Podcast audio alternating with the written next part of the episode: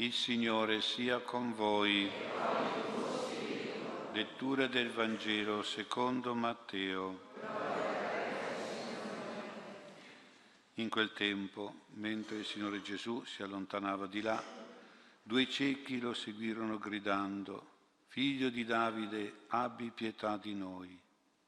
Entrato in casa, i ciechi gli si avvicinarono e Gesù disse loro, Credete che io possa fare questo? Gli risposero, Sì, o oh Signore. Allora toccò loro gli occhi e disse, Avvenga per voi secondo la vostra fede. E si aprirono loro gli occhi. Quindi Gesù li ammonì dicendo, Badate che nessuno lo sappia.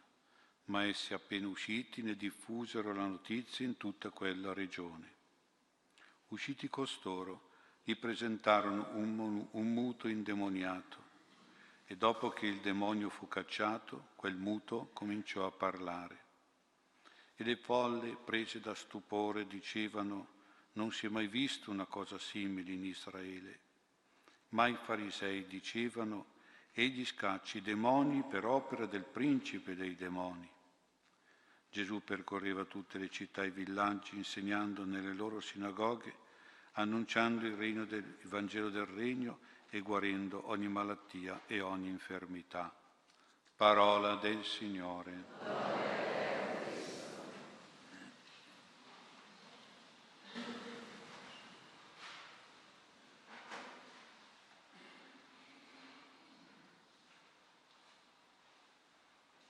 Sia lodato Gesù Cristo. Questa sera iniziamo la nostra meditazione immedesimandoci nei due poveri ciechi che inseguono Gesù per la strada gridando pubblicamente Figlio di Davide, abbi pietà di noi. Perché chiamano Gesù con questo nome Figlio di Davide? Questi due ciechi dovevano essere delle persone diventate cieche, le malattie agli occhi erano molto frequenti al tempo di Gesù e molti diventavano ciechi. Ma prima dovevano essere state delle persone colte, istruite, perché conoscevano il famoso capitolo di Isaia 35, dove si parla del Messia Salvatore e della sua opera di grazie e di miracoli, e tra queste opere anche quella di aprire gli occhi ai ciechi. E allora chiamare Gesù, figlio di Davide, era appellarsi al Messia, a questo Gesù Messia miracoloso, guaritore anche dei ciechi, Messia della stirpe, della discendenza di Davide. Nelle orecchie attentissime di questi ciechi era giunta la notizia, la fama di questo Gesù di Nazareth che guariva gli occhi dei ciechi, le orecchie dei sordi, la lingua dei muti, le gambe degli zoppi, che dava salvezza e felicità, che dava guarigione e vita ai malati, che dava forza e serenità agli infelici. Quindi i due ciechi dimostrano di credere in Gesù come Messia davidico, Messia salvatore, Messia anche guaritore, guaritore anche dei ciechi.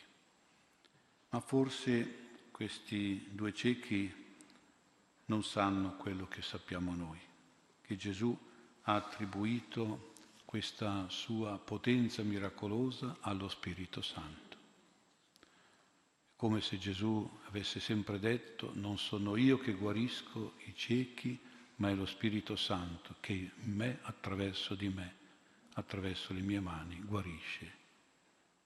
Infatti Gesù nella sinagoga di Nazare applicherà a sé un'altra profezia di Isaia, è questa, lo Spirito del Signore è su di me, sopra di me. Mi ha consacrato con l'unzione e mi ha mandato a fare tante grazie, ma anche a dare ai ciechi la vista. Ecco dunque in Gesù, Messia Salvatore, appare la potenza guaritrice dello Spirito Santo, attraverso la sua parola, attraverso il suo gesto. Gesù voleva che la gente capisse che era lo Spirito Santo, lo Spirito sopra di lui, superiore a lui, che agiva e operava le guarigioni, le liberazioni e gli esorcismi.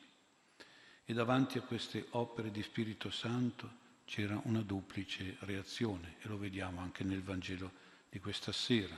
C'erano le folle, la moltitudine di gente buona, semplice, umile, sincera, che erano meravigliate, quindi entusiaste nella loro adesione a Gesù, dicendo non si è mai visto una cosa simile in Israele. Mentre le autorità religiose e morali, gli scribi farisei, gente negativa e superba, malevola e ipocrita, erano critichi nella loro opposizione a Gesù dicendo egli scaccia i demoni per opera del principe dei demoni. Gesù avrà un bel da fare per dimostrare la inconsistenza, la assurdità di questa idea. Ed è arrivato persino a dire proprio per difendere lo Spirito Santo che operava in lui e sopra di lui, arrivava ad affermare questo, cioè che i suoi miracoli erano, non erano opera di Satana, che questo era il peccato, se dicevano questo, era la bestemmia contro lo Spirito Santo e che questo peccato era imperdonabile, irremissibile addirittura. Quindi la gravità di questo peccato. Noi oggi certamente non facciamo questo peccato, non diciamo questa bestemmia, questo peccato gravissimo, mortale, ma mi sembra che ne facciamo un altro che può essere anche altrettanto grave, è un peccato di tipo di omissione, cioè nel senso che noi dimentichiamo lo Spirito Santo e trascuriamo lo Spirito Santo.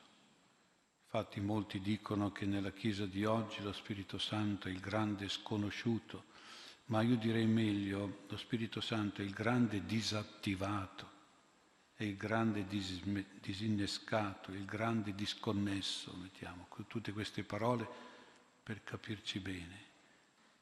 A parte il giorno di Pentecoste non si ricorda lo Spirito Santo, non si prega, non si invoca lo Spirito Santo, non c'è una particolare devozione e preghiera allo Spirito Santo e di conseguenza non se ne vede più agire la potenza, la forza, la grazia, i doni e i carismi sono scomparsi, si sono rarefatti. È un grave danno per la Chiesa. Siamo arrivati a mettere quasi l'etichetta Spirito Santo zero. E però poi non dobbiamo lamentarci se non ci sono più o sono poche le grazie, i segni, i prodigi, le guarigioni, gli esorcismi, i miracoli è la naturale conseguenza della trascuratezza e della dimenticanza dello Spirito Santo. Questa nota penso che non vale certo per voi che venite a questa messa della mensile dello Spirito Santo, ma bisogna poi che anche noi impariamo ad applicare ogni giorno una speciale preghiera allo Spirito Santo per noi stessi quando ne abbiamo bisogno, per problemi spirituali o psicologici o fisici, anche per le persone bisognose della potenza terapeutica ed esorcistica di Gesù, Messia davidico dello Spirito Santo, dello Spirito di Dio. Questa devozione, questa invocazione allo Spirito Santo ci deve aiutare a vivere e a praticare la nostra religione cristiana e non limitarla soltanto all'aspetto dottrinale, liturgico e rituale come facilmente si usa oggi, con il rischio che magari poi questa nostra religione non è capita e viene purtroppo, lo vediamo, molto abbandonata. La nostra religione cristiana deve tornare ad essere come era in origine, tornare ad essere terapeutica, tornare ad essere esorcistica e anche così non basta che sia liturgica, dottrinale, rituale, bisogna che torni ad essere salvifica, terapeutica ed esorcistica, perché per questo oggi c'è molta sensibilità e c'è molto bisogno oggi. Ma direi soprattutto perché il 50% del Vangelo è così. È tutto sull'attività terapeutica di Gesù e degli Apostoli attività di salvezza, di guarigione, di liberazione. Oggi ci sono tante situazioni gravi, situazioni di peccato e di vizio, non solo nel mondo, anche nella Chiesa, lo vediamo, lo sappiamo. Ci sono tante situazioni di malattie psicologiche e fisiche, ci sono tante situazioni di oppressione da parte di demoni cattivi, superbi, egoisti e immorali, per cui c'è tanto bisogno della potenza, della grazia dello Spirito Santo. Ma purtroppo non ce n'è conoscenza e non ce n'è pratica, non si invoca e non si chiede lo Spirito Santo e la sua santa potenza, per cui quando un cristiano si trova in queste situazioni, va in debolezza, in peccato, in malattia, va in confusione, in panico, si blocca nella pratica religiosa facilmente poi approda alla sfiducia, alla lamentela e poi il passo successivo è lo scetticismo, il pessimismo e si arriva anche all'incredulità, all'ateismo, all'abbandono della religione. Qualche cosa da fare però ce lo suggerisce proprio anche la parola detta dai due ciechi, un grido insistente, una supplica perseverante. C'è la parola pubblica detta in strada, abbi pietà di noi. Questa deve essere una nostra preghiera costante, rivolta a Gesù e sappiamo che in Gesù è rivolta allo Spirito Santo. È importante notare che i ciechi non gridano Gesù, figlio di Davide, guariscici. Non c'è questa parola. Forse noi avremmo detto così e magari noi diciamo così nella nostra preghiera, Gesù guariscimi. Però in questo modo dimostriamo di essere chiusi su noi stessi, sul nostro problema di guarigione, di malattia, sulla nostra sofferenza, ma siamo chiusi lì bloccati lì in un modo un po' egoistico ed egocentrico, ci interessa solo che tu mi guarisca e basta. È una brutta espressione, una povera posizione. Loro invece dicevano abbi pietà, non guariscici, abbi pietà. Cioè sono aperti a un Gesù umano, a Lui che deve avere pietà. Guardano a Gesù che è pietoso, non alla loro malattia, alla loro cecità guardano Gesù che è misericordioso, puntano sulla compassione del suo cuore, confidano nella sua carità, si appellano alla sua umanità e alla sua religiosità di animo. La loro speranza non è centrata sulla loro sofferenza, ma è centrata sulla pietà, sulla potenza di Gesù. Nello stesso tempo è rispettosa dicendo soltanto abbi pietà, non gli dicono guariscici e da che cosa e come e quando, no. È rispettoso del se, come e quando il Signore avrà pietà. Lo deve decidere Lui, volere Lui, sapere Lui che tipo di pietà gli deve dare. Lo deve decidere Lui. Come è rispettosa questa parola, questa preghiera, come diversa dalla parola Gesù guariscimi, guariscimi. E dobbiamo stare attenti. Entriamo in questa cultura di quei tempi che è di una delicatezza, di un rispetto di un'attenzione particolare, ma che è quello che apre il cuore al Signore. Dopo aver sicuramente apprezzato e stimato queste parole dei due ciechi, Gesù si lascia avvicinare da loro nel privato, nella casa, e qui può valutare anche la loro fede.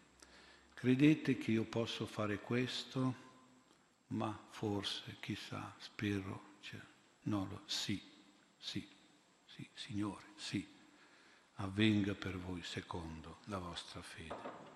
E qui la fede è la condizione, il requisito d'obbligo perché la potenza di Dio, la guarigione divina, possa realizzarsi, possa operare. Possiamo concludere dicendo che la nostra fede in Gesù, pio e pietoso, la nostra fede nello Spirito prodigioso e potente si equivalgono sono unite, sono la stessa cosa. Ma se qui come in altri episodi Gesù ha voluto restare nascosto, che non dicessero nulla di questo prodigio, di questo miracolo, non era solo per umiltà, ma io penso era anche perché fosse chiaro che è lo Spirito Santo che ha fatto e che quindi la riconoscenza, l'onore, l'esaltazione e il ringraziamento va rivolta allo Spirito Santo, non a Lui.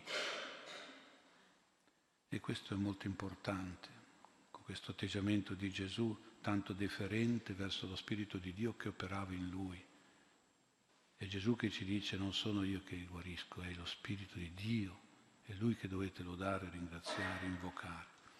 Cogliamo questa volontà del Signore e ne trarremo tanti benefici e tante benedizioni. Invochiamo e lodiamo Gesù, Messia Davidico, tanto pietoso e buono, misericordioso e potente, ma facciamo con fede forte e sicura, sì Signore, sì, io credo.